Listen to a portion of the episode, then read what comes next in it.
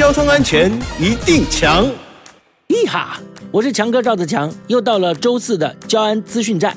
根据统计，台湾每年大型车交通事故约有五千件，造成约五百人死亡，其中转弯内轮差、视野死角是肇事主因。基隆发生一起死亡车祸，有一名六十多岁的妇人从外县市骑机车到基隆，行经基金一路的时候，遭到砂石车驾驶擦撞，妇人当场倒地，被卷入车底，头部重创，失去生命迹象。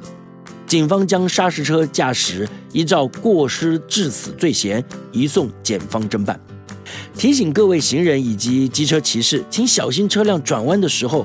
所产生的内轮差，通常内轮差的范围大小呢，与车身的长度与体积是有关的。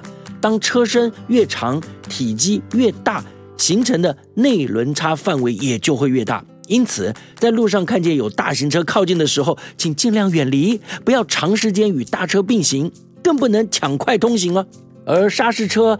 卡车等大型车辆需要加装行车视野辅助系统，否则将处汽车所有人罚款呢。所以提醒大车小车的驾驶朋友一定要小心内轮差造成的危险哦。